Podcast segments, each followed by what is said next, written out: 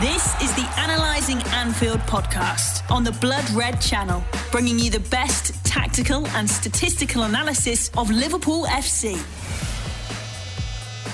Hello, everybody, and welcome to this week's episode of Analysing Anfield. I'm Josh Williams, and I'm rejoined after a, a week off by David Hughes. How are you getting on, mate? I'm very good, thank you, Josh. How are you? I'm alright, yeah. I had a little break myself, but put the podcast first, didn't I? Yeah, yeah. My uh, my priorities are coming into question over these last seven days, but um, you know, hopefully people forgive me. It was nice to have a couple of days off. Yeah, well, to be honest, the uh, the stand-in, me and Christian, uh, we actually predicted the first game pretty as wrong as you can possibly get it, probably. Um, so we, we talked about Arsenal.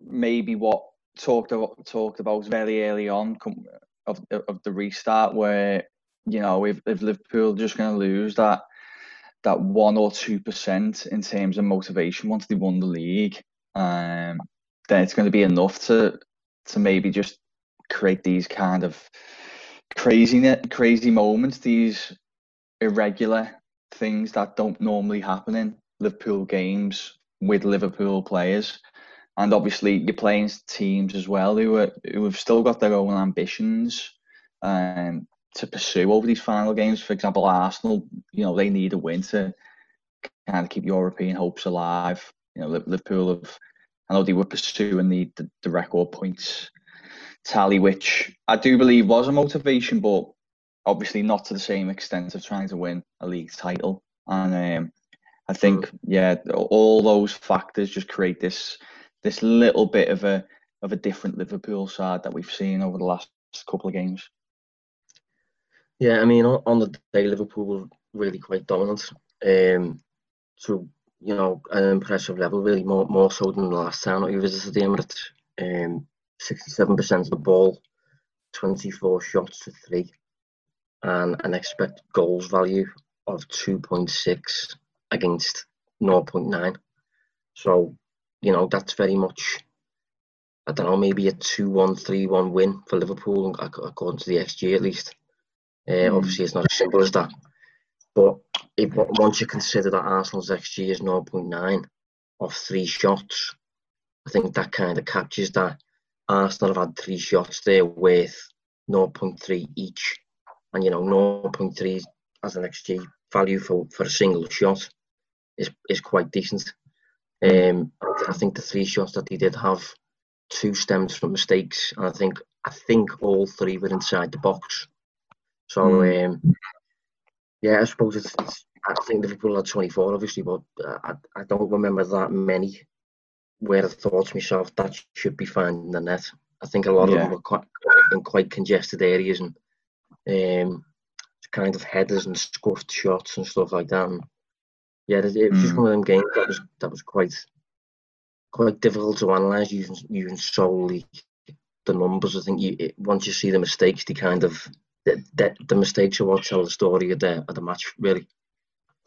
Yeah, you know, a lot a lot was made, wasn't it, about the difference in the shot counts? But I thought you make a really good point there. It's something I thought after the game. You know, Arsenal have three high value chances, and you could put in a little bit more noise, I suppose, if they would have had a couple more shots either side of that from distance, you know, to increase the shot count. But in reality, they've had three really good chances. Um, so it doesn't really matter if they had any kind of half chances either side. Whereas Liverpool, yeah, okay, they comfortably better and um, comfortably won the XG on the day, which does tell a story to an extent. But it'd be interesting to know how many of those shots would you know, sorry, how much of that XG was basically basically just an accumulation of low value shots as opposed to really high quality chances. And, you know, from from memory, I haven't looked into it, but I'd probably say it was more of the first uh, an accumulation of quite a lot of low value shots, and um, yeah, it was just it was just as you said a really difficult game to analyse. I also don't think we can pay too much attention to the possession numbers either because for me now it feels when it comes to Liverpool, you know, part of an opponent's blueprint in terms of trying to get any any sort of results against them is to just give them the ball because obviously they've got that fear of the pace on the counter and and how Liverpool can exploit spaces. So yeah, a, a really difficult game to analyse, and as you said, the narrative comes from the mistakes. Yeah, I mean, looking at the the open play shots here, I'm going to share the screen with you now. Um, apologies for the, the listeners as opposed to the, the viewers. Um, but hopefully you can see that. Mm. Yeah, we can, yeah. Yeah, those are Liverpool's shots from open play on the day. Um, obviously, there's about seven, I think, from outside the box there, but there's actually a fair amount inside the area. Um, and there's quite a few. To be honest, looking at looking at that, I probably would expect Liverpool to score certainly more than one goal. Um, you know, there's, they're, they're, not bad location. Obviously, it doesn't put into perspective that how crowded the, the area would, will, will have been. I'm, I'm sure that will have been the case. Um, and I do, I do actually remember um, the goalkeeper Martin, Martinez. I think it is having quite a decent day. Um, I think there's obviously quite a few shots in and around Sadio Mane's area, which I think I think was Liverpool's best player on the day. But yeah, I mean, looking at, looking at that shot, I'm maybe a little bit surprised by that. I think it'd be interesting to if you had a look at the um, the post shot, um, yeah, XG map of these because I'd, I'd, I'd, I'd be interested to see what the the ended up um, in, in terms of the XG XG value of these shots because they look good location wise, don't they? But I do wonder whether um, from an actual goal threat point of view, just how how good they were as as chances. Yeah, I mean, I can.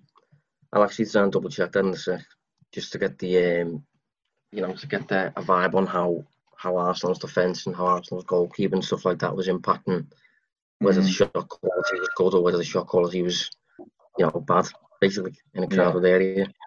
Um, mm. interestingly, though, on Liverpool shots, uh, Salah has now averaged has now taken 18 shots in three matches, but I think he's only scored two.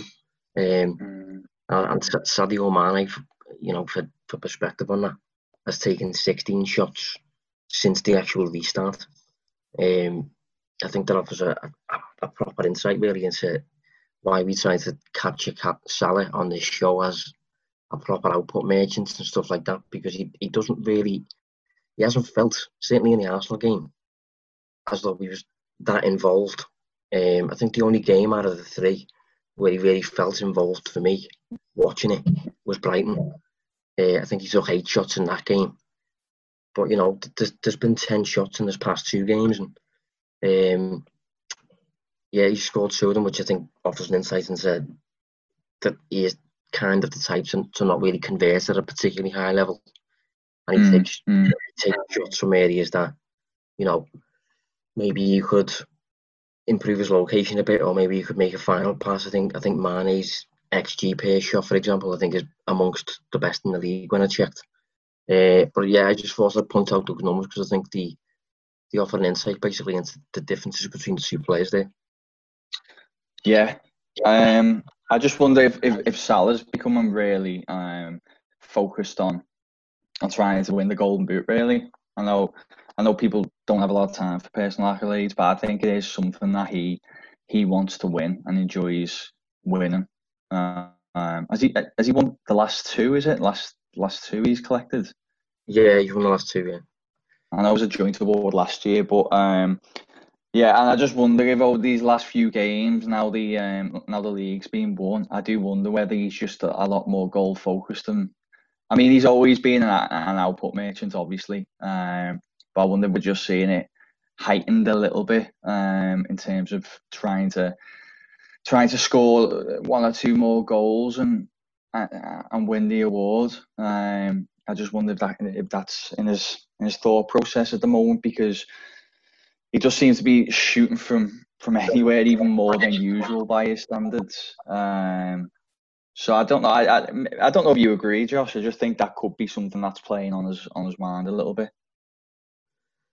Yeah, um, I think that uh, one frustrating thing with Salah that I can't really talent to get past with, with the eyes. Um, and it's, it's, it's, it's exactly the same with Stale. When it comes to the actual execution of the shot, it the shot the shots just just seems to feel quite feeble and mm. quite quite um, not a lot of power behind them, and it's almost like a, a child has hit the shot.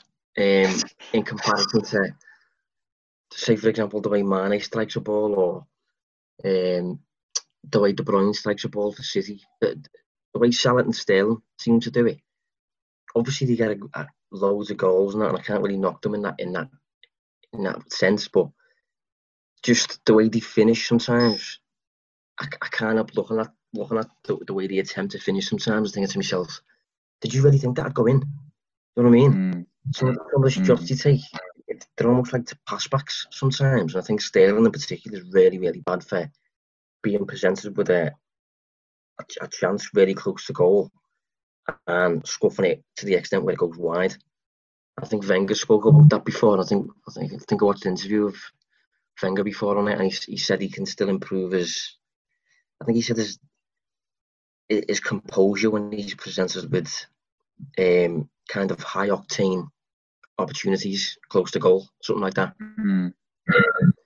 but yeah, I, yeah. I, I, think that's the difference with Salah and Mane. I think Mane seems to, when he's presented with a low quality opening, I think he's more inclined to think, I'm not going to take that. Um, and when he is presented with a high quality opening, he will take it. And not only will he take it, but he'll execute well. Whereas Salah mm. is more open to taking the low, low opportunities. And when it comes to executing, it's a bit more, um, I don't know, just a bit less powerful and stuff like that. You know what I mean? It, it sounds like I'm being really simplistic there. But...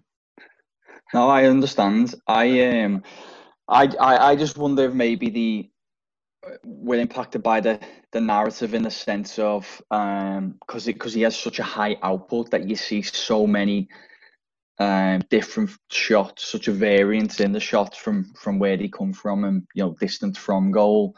Um, that we see a lot more low quality that then naturally have a low execution to them, but you know, with with such an insane goal record, and he's also scored really good goals as well in the past, hasn't he?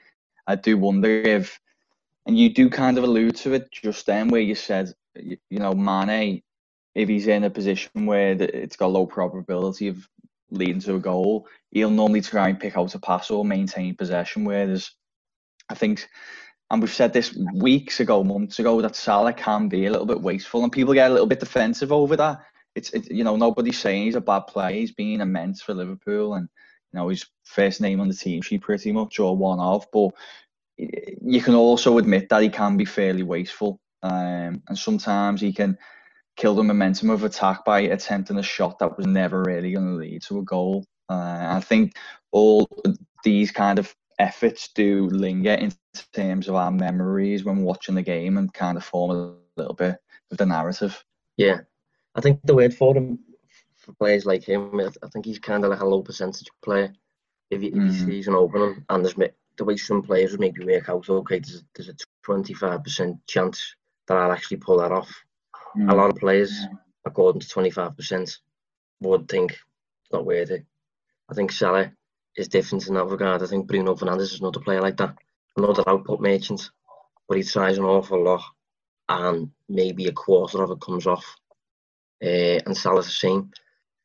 Um, just on that expected goals thing that we mentioned, so according to a different provider, but uh, but we have post shot here. Um, Liverpool's expected goals on the day against Arsenal was 2.1, but the post shot expected goals was 1.6, um, mm. which suggests that the location of the shot was decent the location of the shots were decent, but once the shot was taken, in terms of power and trajectory and positioning of the goalkeeper and you know position of defenders and stuff like that, obviously if it's reduced to 1.6, that suggests that you know there's been a bit of an impact there on from Arsenal's de- defence and Arsenal's goalkeeper maybe.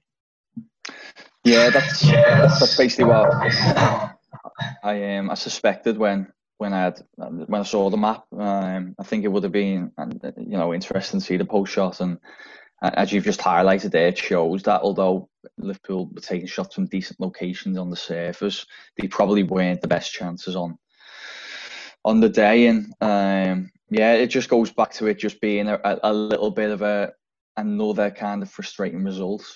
Uh, and, and in some ways frustrating performance that looked really dominant on paper, but maybe wasn't as, as straightforward as that in reality. Yeah, just just an extra little point that I haven't actually put down in the uh, in the agenda. Um, hmm. I got a message this week. Of, I was tweeting tweeting a, a listener of the show actually. So you know, if you're listening right now, I know he listens. Don't be offended. I'm just talking about this. Um, but he he actually said he he doesn't believe that um, professional footballers have a lack of motivation in terms of winning the match. My my point was kind of like, you know, the fact that we've now won the league. I think it's it's just natural for the almost to be a slight drop off, not necessarily from the off, but say for example, if you go a goal down, maybe the lack of motivation to not lack of motivation, just just less than normal to actually get back into it. And um, I think a lack of motiv- motivation can maybe impact your focus. It, you know, if you look at Van Dijk's mistake, for example, that's just a mistake he doesn't, he would not do if he was completely concentrated as normal. And I think, I think one, one of the things he said soon was, you know, for me, motivation motivation changes. It's it's not it's not something that's a straight line. Motivation will change from week to week depending on who you're facing, the scenario. That's why mad things happen at the end of the season, friendly matches and stuff like that. Um, so just just before we, we maybe move on to Chelsea, just have you got any take on like whether Liverpool players maybe impacted on the mental side in the past few games? Because just for a bit of perspective, I'll just get up really, really quickly. Since the restart, Liverpool have drawn, one, lost, one, won, drawn, lost. Now that that's not the form of the team we knew before. And I think a lot of people would be inclined to think it's down to the mental side, but I don't know if you've got any thoughts on that. I I personally do think that it, it impacts it. I just think it's it's impossible to replicate an, a, kind of an in-game um and sorry you know a, high, highly intense title race when the title's already won i just think that's impossible i think the, the human psyche is is built in the way that you just motivation can only take you so far and, and by what, what i mean by that is the the motivation within and you telling yourself you know we still want to go and win this game and i think there's no there's no doubt that you know the players and and Klopp and everyone will be saying, you know, let's go out there. We can still achieve this points tally on top of the title. But I do just think that extra two or three percent can't be fabricated. I think it needs to be there. Um, I think that can only that can only be there based on the environmental situation behind you and, and around you. And um, unfortunately, well, not I mean, Liverpool won the league. So that that's that's the that's the pinnacle really. So it's not unfortunately, but it's just it's I just don't think you can fabricate that last two or three percent. And I do think if, if although it's only a small sample size, you know the evidence suggests that there has been has been some struggles. Um, you know, if I think yeah. of two two games for me that really highlight this since the restart are Palace and Burnley at home. Now I understand there's other variables with it. You know, I think Burnley are better side than Palace. Obviously, I think they defend better. Uh, I think they offer more. Palace lost Zaha in that game, but look at the difference in performance levels for Liverpool. You know, they were right on the cusp of winning the league, really on a high. Knew that if they won, they could put the pressure on City. And then Burnley, you know, it was a they beat Palace 4 0 and then draw 1 1 with Burnley. And um, mm. I just think that they're, they're two really good examples of the differences. Yeah, no, I agree. Um, I think it's it's it's easy to look at.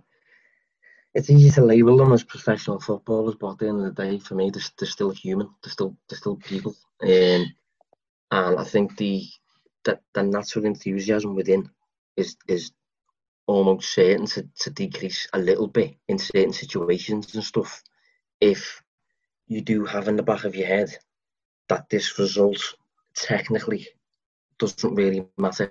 Um, and I think that's why again we see a weird we see weird friendly results every now and then. Weird results at the very end of the season. Last day it's usually like a, a seven 0 or a five three on the last day of the season, mm. and hmm. it's because there's just technically a little bit less competition. Josh, you know, there's no no two way about it. Go on.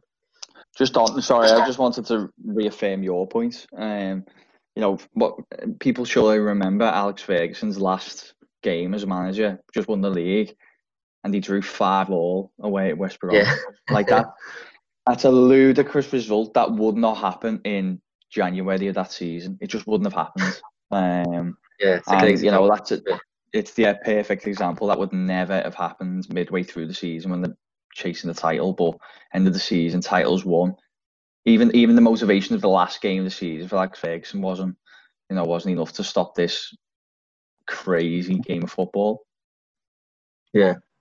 Uh, just one final point on Liverpool Arsenal that I just I just picked up on at the end of the game. Uh, we brought on Origi uh, and we brought on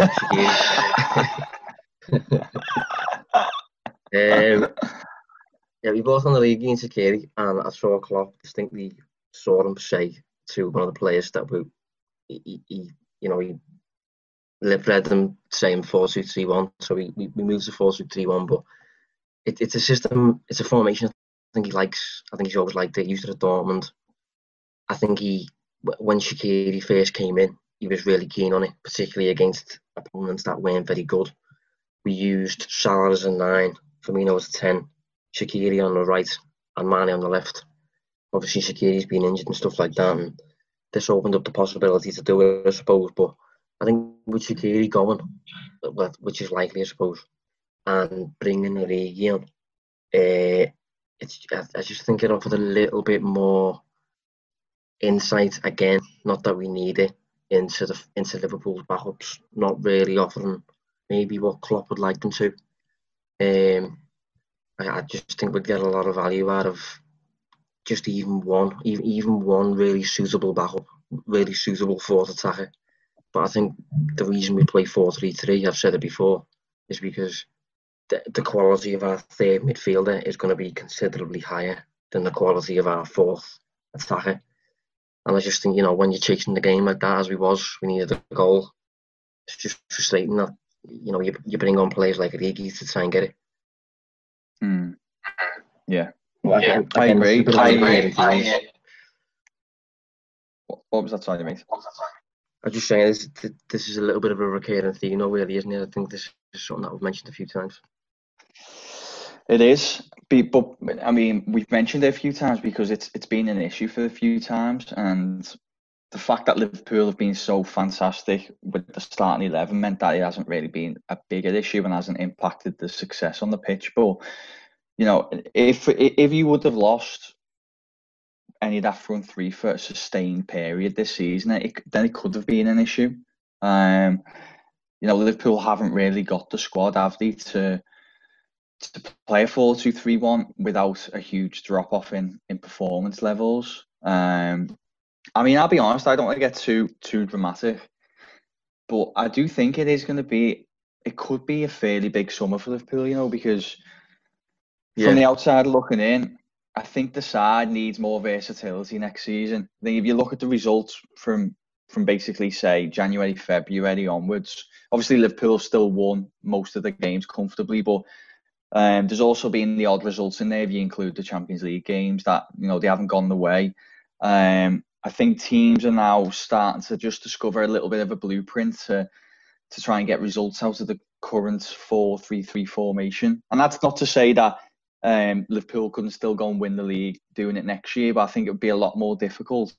I think they need to be a little bit more versatile in the way they approach games, probably introducing a 4 2 3 1 on a more regular basis. But as things stand for me, Josh, I don't think they've they've got the squad. To, they haven't got the squad to do it, have they? And I think they need to.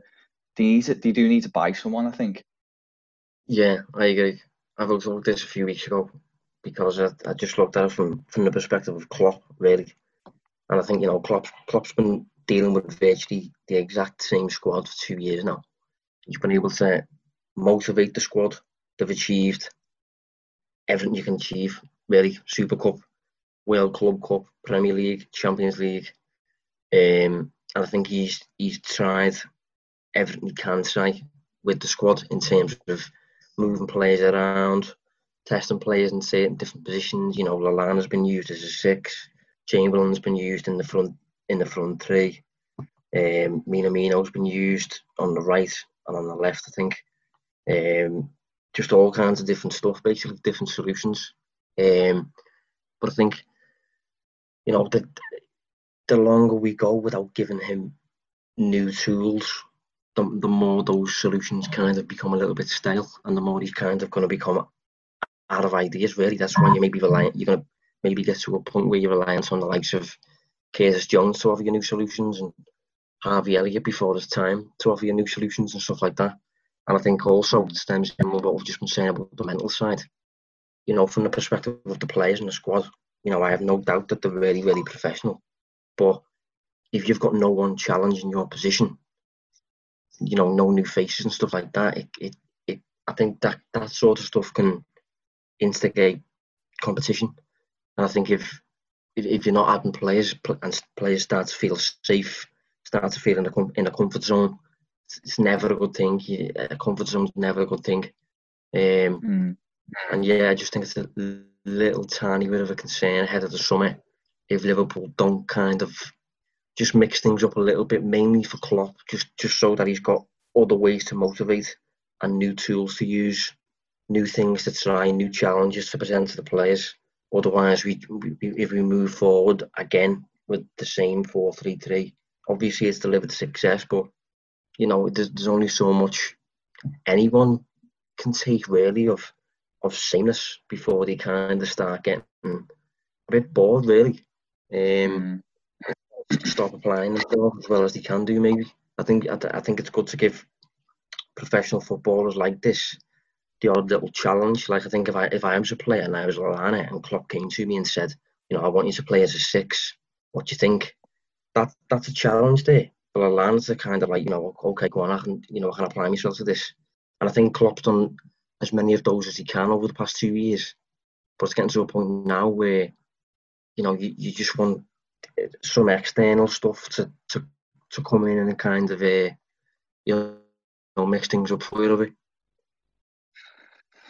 Yeah, I um, I think if we're being realistic and we think of the top sides over the past twenty odd years, I can't speak beyond that because uh, I mean, one, I wasn't I wasn't watching regularly then, and, and, and two, I think the game's changed so much. But if you think of the top sides in that time, I can't think of one team that has basically maintained as they are in terms of personnel and tactics for a period beyond two or three years. Or even United with, with all the Premier League titles they won, they were constantly evolving as a as a side and as a unit. And um, I think Liverpool on the cusp of, of, of having to do that. And it isn't being all doom and gloom, but it's just it's just the reality of if you want to stay on top. Um, I agree with every, everything you're saying about bringing fresh faces in to, to bring some fresh challenges to players already in place. Um, you know, I saw ironically on the team that we're going to be talking about in a minute, but I saw Giroud talking uh, in an interview on Sky this morning. Um, and obviously he was, he's been in, in good form, um, scored some important goals and playing really well. And he'd, he'd said about how um, knowing that the likes of Timo Werner coming in and stuff is, is good for them because it's at a competition. You got to find, you know, you got to compete for your place. And it, it's, it's no coincidence that, you know, Chelsea being linked with all these attackers, confirmed the likes of Werner, and then players already there like Giroud have found another level. Even as a 34 year old, he's become a, an important player again. And you know, in January he looked like he was leaving. Um, so it just shows that when you bring new players in, it's not always about what they'll bring to the team, but it's it's what they do for the players around them as well. Analyzing Anfield on the Blood Red Channel. I mean, we, we might as well move on to Chelsea. We've spent a fair bit of time on Arsenal and extra stuff and things like that. So, um, before we get into the performances of Chelsea and what Liverpool are going to face I think we should probably talk about the fact that Chelsea seems to be buying every player in the world. um, now they seem to be buying a fair few quality attackers. Uh, I think it's fair to say they bought Werner, they bought Hakim Ziyech, and it, it looks like they're buying Kai Havertz, uh, which is one hell of a summer. Um, I don't actually have that much of a problem with it. I think I've seen a lot of people mention, you know, the, the, the buying all that when they can't defend and stuff like that. But I have a few thoughts on that. Uh, I tweeted some yesterday, but I don't I don't see it as that much of an issue, particularly considering, as you said, Giroud's 34. Willian is leaving uh, on free. Pedro's leaving on a free. Um, and I think if you if you look at, say for example, they need a, a centre back. Let's say, who, who can you find a centre back out there who, just off the top of your head, maybe who is as good of a centre back as Havertz is an attacker, for example, or is as good of a centre back as Werner is a forward, that sort of thing. I for me, no.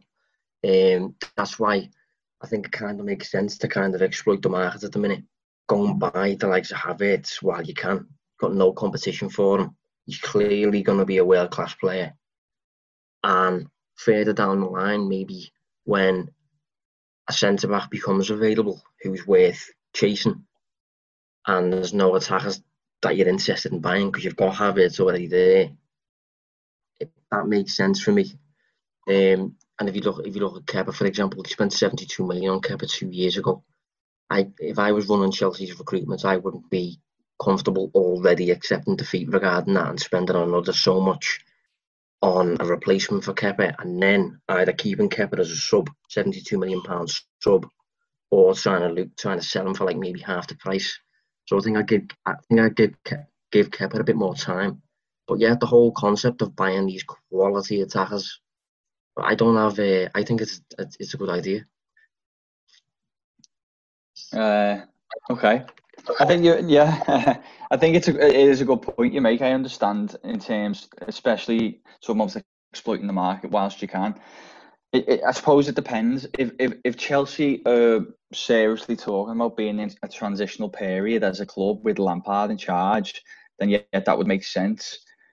The reason being because I think, despite the attacking talent they'll have next year, um, if Havertz does come in, but along with who else they've bought, they won't be able to compete with Liverpool or City because you need maybe 10 years ago when you win the title with 70 odd points, uh, maybe that's a bit extreme, but you know, around those those figures, you could get away with um, bad defensive performances and losing a few, you know, four or five games. But the way it is now, you have to you have to get like around 90 points, don't you, to, to win the league title. And I think you won't be able to do that with a subpar defence, you know, a, a, maybe a top six or seven defence and goalkeeper.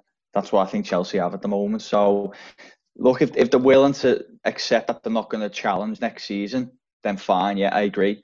Get the attackers in the squad now whilst you can, and then maybe next year look to strengthen the defence or or goalkeeper. Um, but I just don't think Chelsea are patient enough. You know, I think they, they say the right things, but the track record says that they're not. And I think if, if put this way, Josh, I think if they were sixth for the bulk of next season, I think Lampard would be at risk of getting sacked.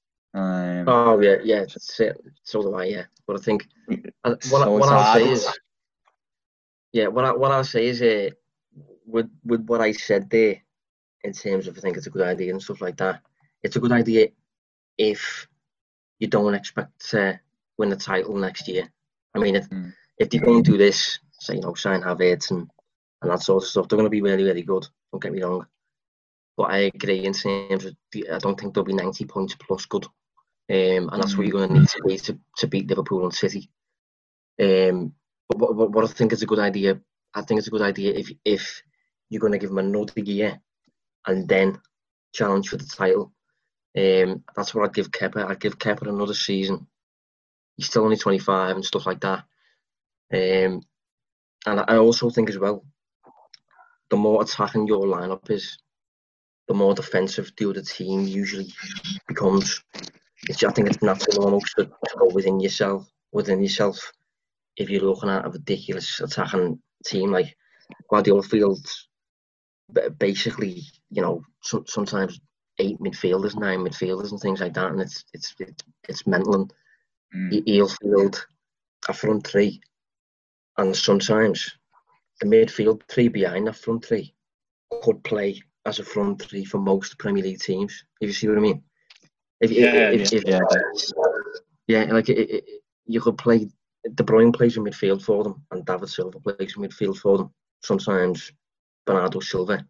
They're good enough to be attackers for most teams, but the, the midfielders for City, and I think it it puts it puts the fear up most opposing managers, and they, they go within themselves, play a back five, and just hold on, basically.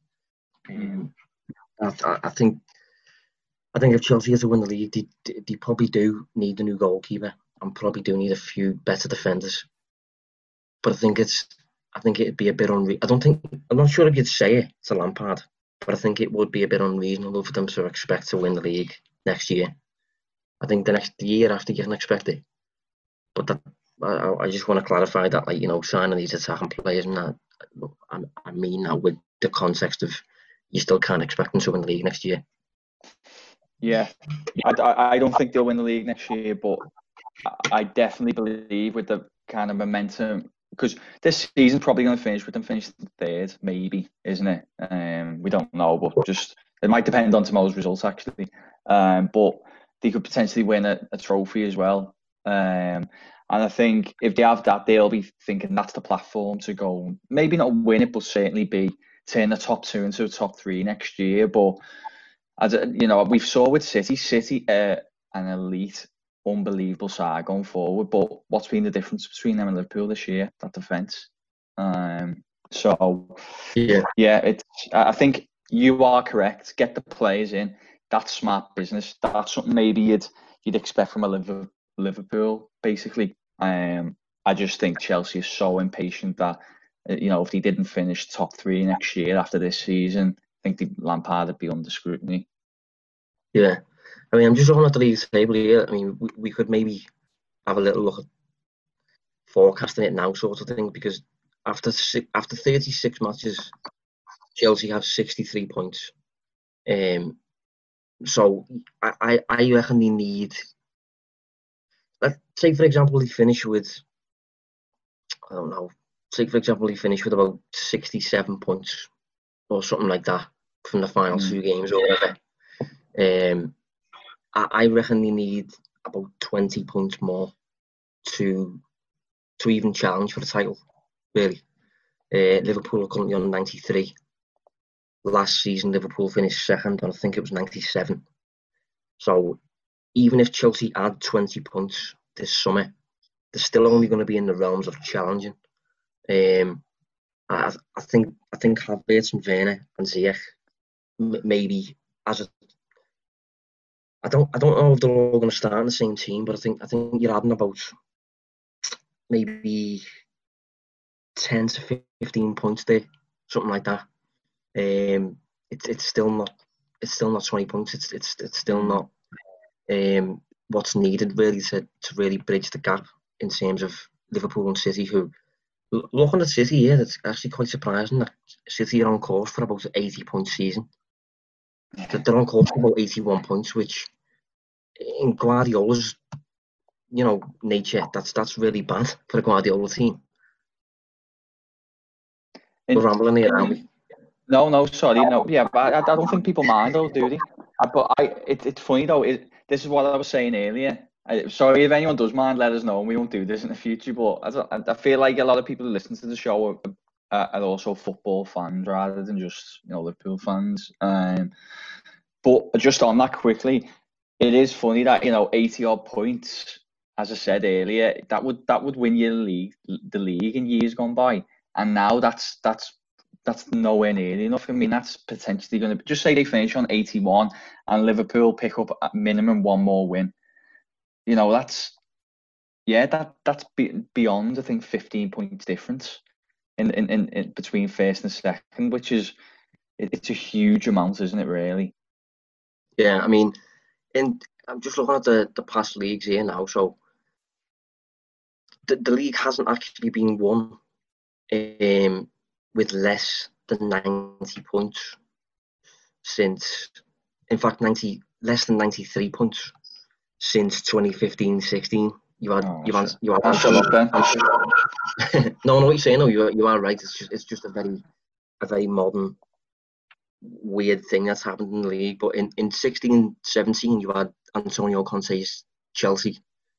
They won 30 out of the 38 games he played. Then you had Guardiola. Then you had Guardiola, and now you've got Klopp.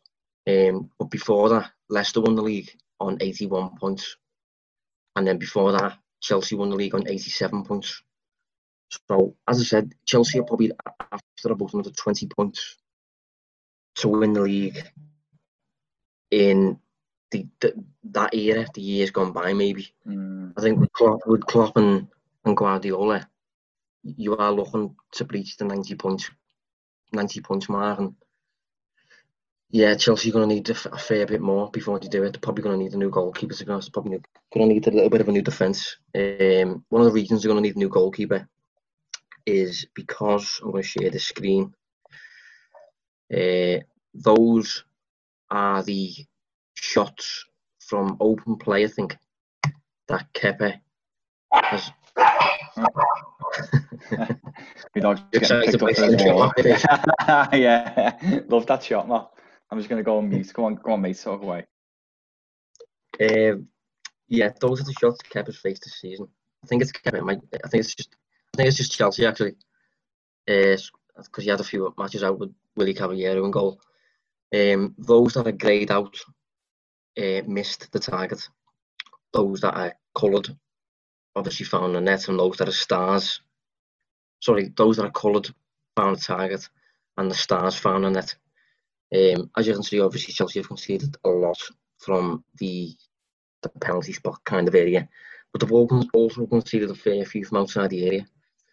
Um, one, two, three, four, five. I I think you've said before, David. I don't think Alisson has conceded from outside the box in the Premier League Yeah, for Liverpool. correct. Yeah, that, that's Yeah. across this season and the last start.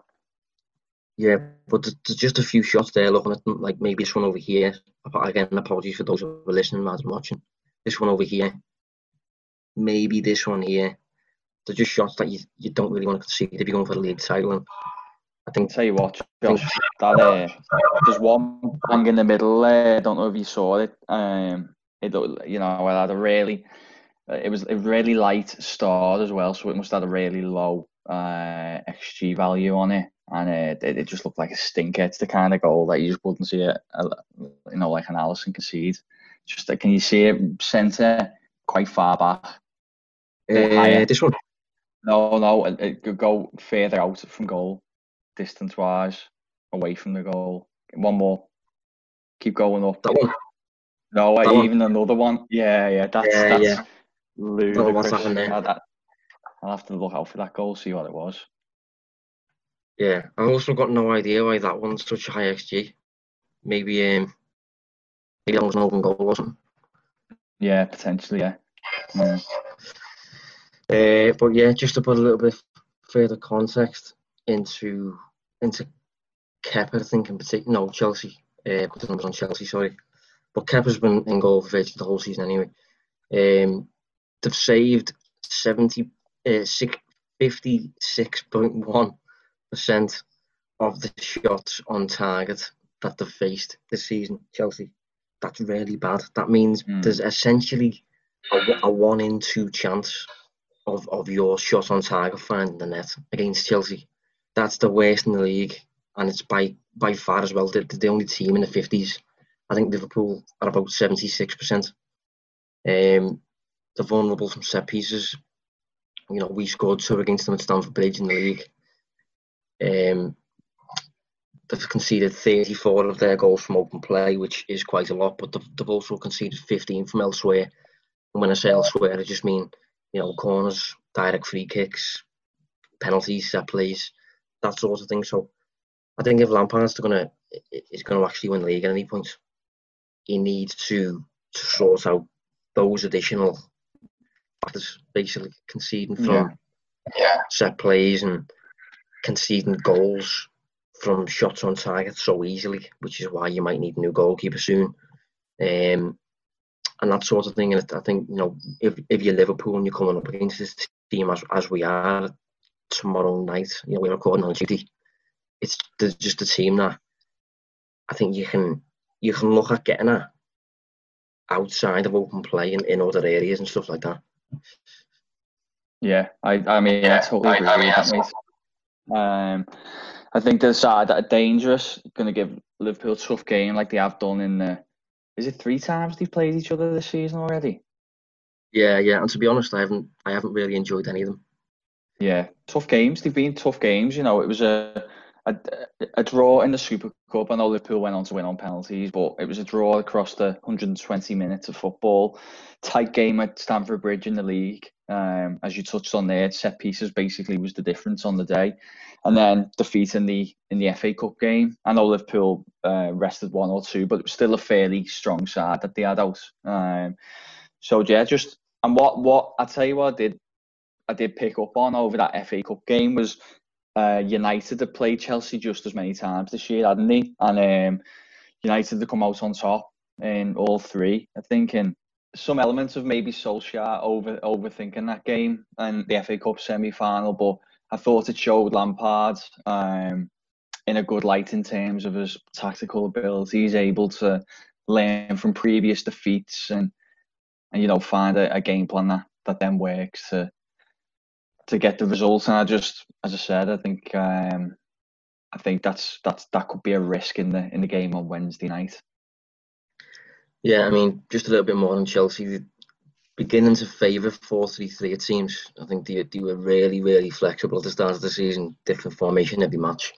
I think they've played 4 3 3 virtually every week for, for quite a while now with Pulisic, Pulisic and Willian either side of um, Giroud and they're, they're actually in fairly good form as well. I, I think they uh, they haven't actually done a match since the end of February, which is which I think is quite interesting.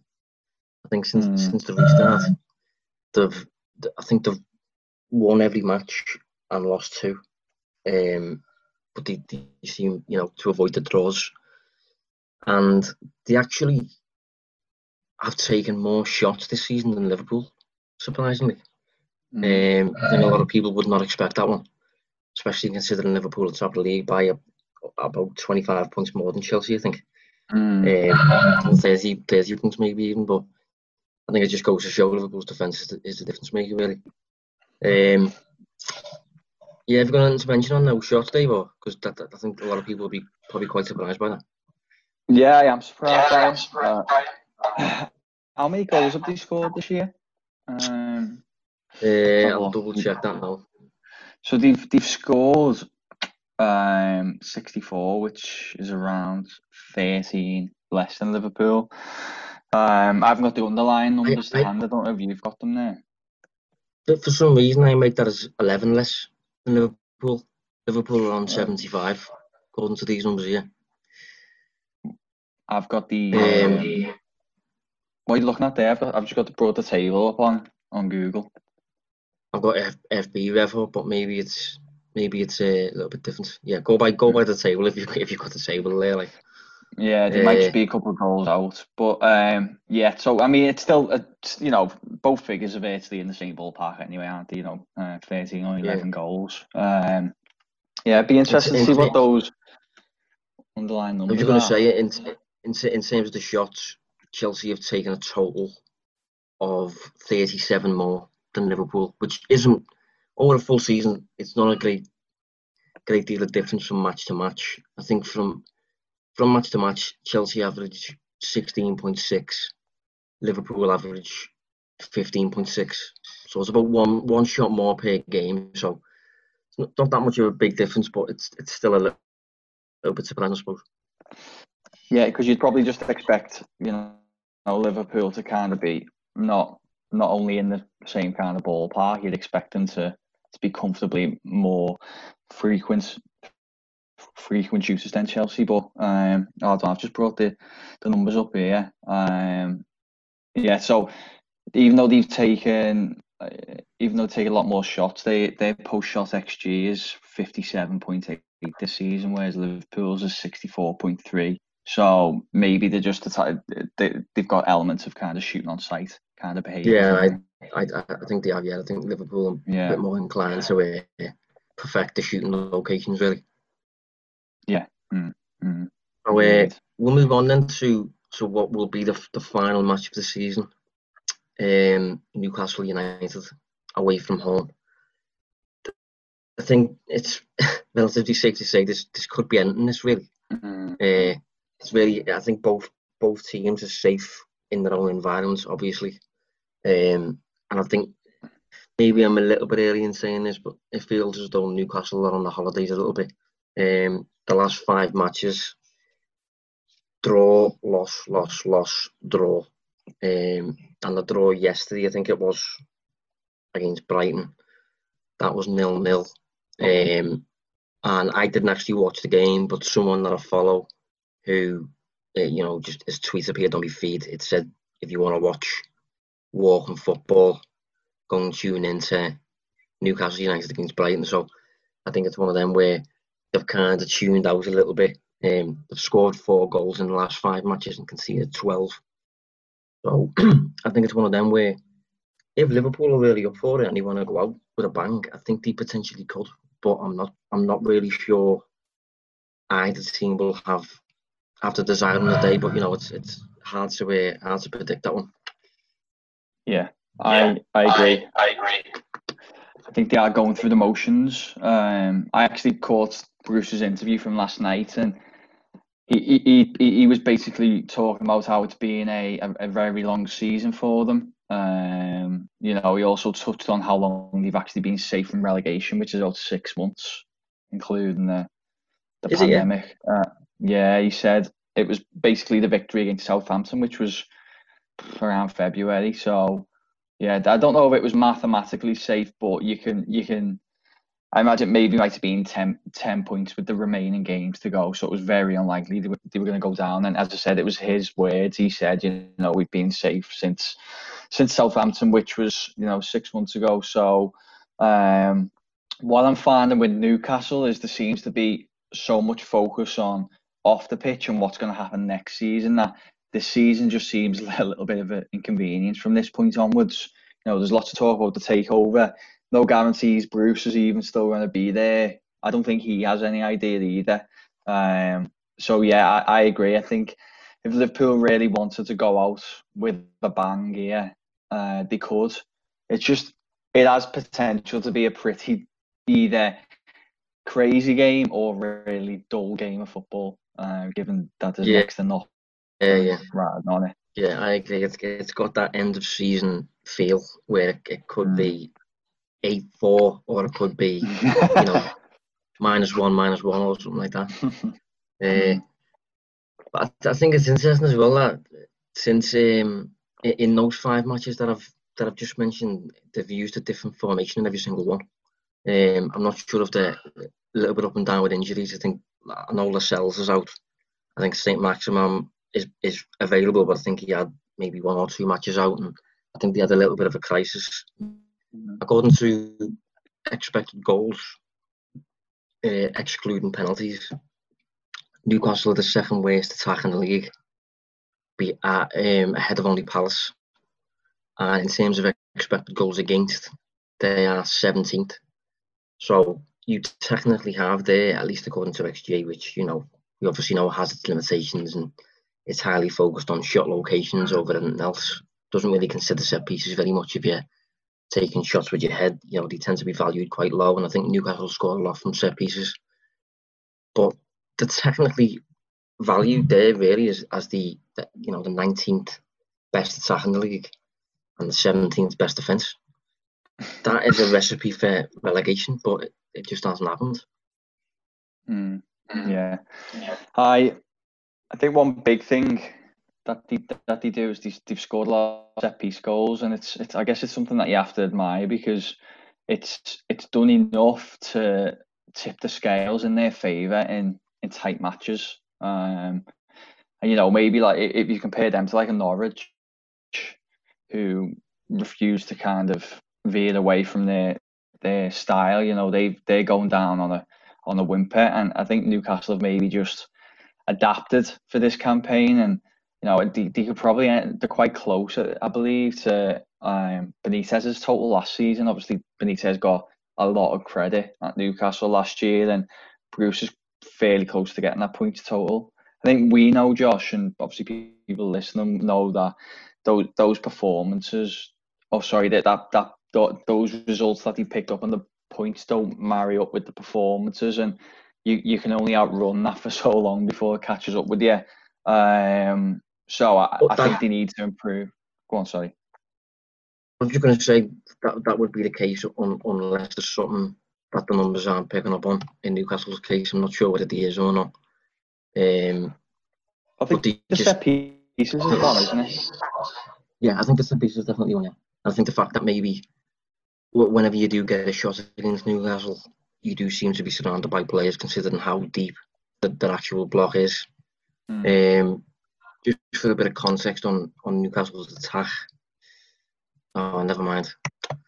God, I haven't been given the hosting right, so I can't share a, can't share the screen. Um, I was going to show you. I was going to show you Newcastle's shot map because uh, it's quite mental. Um, they shoot a lot from really far out. I'm assuming quite a few of those efforts Jonjo Shelvey. Uh, but yeah, to just I think that a team that kind of embraces the the randomness a little bit and really embrace counter attacks and stuff like that. Um, I think Saint Maximin is, is a player who the numbers won't really capture because he's they could sit in a low block for 90 minutes and the only times they get out could be him on the break. But because of what he can do on the break, he can turn one quite useless attack into something that's really dangerous by beating three players on. I haven't seen many players like him, to be honest. Yeah, uh, I, apparently, I can now share the screen. oh, there you go. Just on him while you're getting that up, I do. I really like Saint Maximin. I think he's. Uh, I think he's a little bit raw. You know, final ball isn't always there, but he's he's up there with like a Traore at Wolves um, okay, he hasn't got like the physical strength, but I do I do really rate him. And people forget he's still quite young, you know, Saint Maximin. He's uh, he's only like 23, 24, I'm sure. Um, so I, I could see making a, a bigger move in, in a year or two. Yeah, he's only 23, yeah. just turned. Uh, can you see the shot map? Yeah, it's come up. Yeah, we got it. Yeah, as you can see, a lot from far out. Um, very random shot map. Honestly, there's not there's not too many goals either from outside the box. Uh, a few close to goal, obviously, but I think every team has a few of them. Um, mm. But yeah, I think that just kind of catches catches Newcastle, Liverpool. I mean, that's a, would you say that's? I don't think it's quite 50-50 inside outside the box, is it? But it's not far off. I mean, it's um, a high proportion.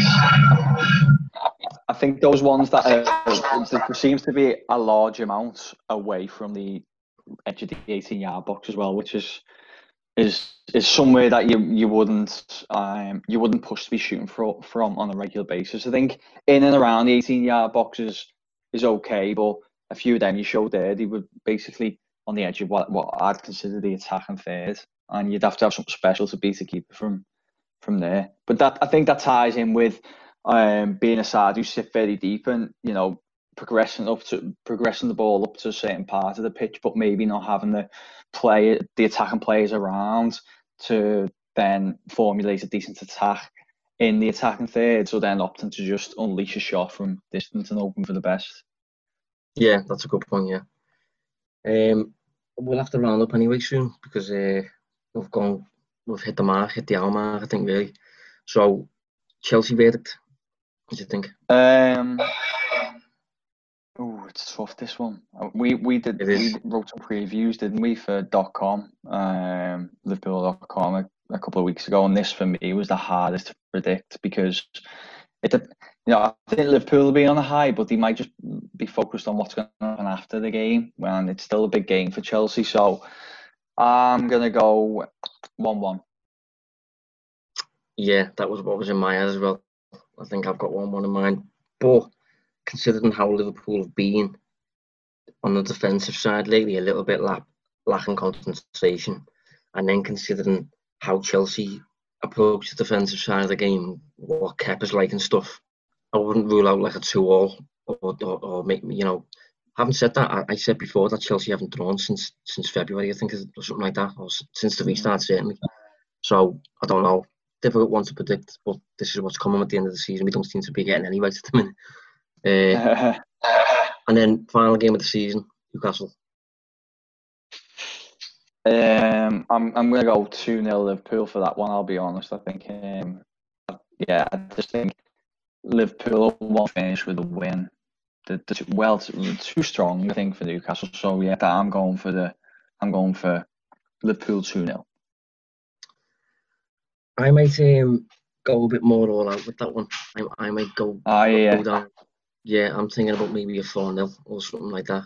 I think Newcastle might really lack interest a lot. And I think if, if Salah is hungry for more goals and stuff like that, and he's got that kind of intent on Newcastle without without Lascelles, and I don't know, I think Liverpool might score a few. So I'm going to go 3 0, I think, but that, that could be that could be not much. It's really hard to predict that one. Um, Are you not going to go yeah, five no, I think I'll avoid that one. Maybe if Joelinton could put the ball on the match and then that's a bit better. Like, but yeah, just just quickly, it just I, I wanted to check it after you mentioned about potentially a two-all for this Chelsea game. Liverpool haven't haven't drawn two-all all season, have they, in, in the Premier League? I mean, they've only had three draws, obviously, but um, it was two-one-one and nil-nil. Yeah, I didn't even think of that one. Which sort of um, be interesting if you finally get one. Yeah, the last game of the season, yeah. So this this is the last uh, last episode of the season anyway, in terms of following the matches at least. Uh, obviously, it's resulted in Liverpool winning the league, which is great. Um, next week we'll probably review Chelsea and Newcastle and stuff like that. But moving forward in the summer, I'm not exactly sure what we'll do. So if you've got any ideas, send them over. Thanks for tuning in throughout the season. Uh, Dave, I know you've been dedicated. You've been, you know, fair play, hands up. Uh, how do you, how do you feel? it's been tough. It has, you know, even for someone who is, considers himself fairly objective. Uh, but no, I enjoyed the show. It's just, uh, it's just everything it's. It's surely but, better than losing every week. I think that, yeah, it'd be a tough show to record if, if Liverpool were really bad. Um, because bad enough when we have to do the Everton version sometimes, and uh, you know what that's like. And I wouldn't like to do that twice a week. Um, but no, listen, the show's been good, and you know I'm sure everyone listening uh, and yourself uh, have obviously had a great year. Um, yeah, and it's probably a good good note to end on. I think that.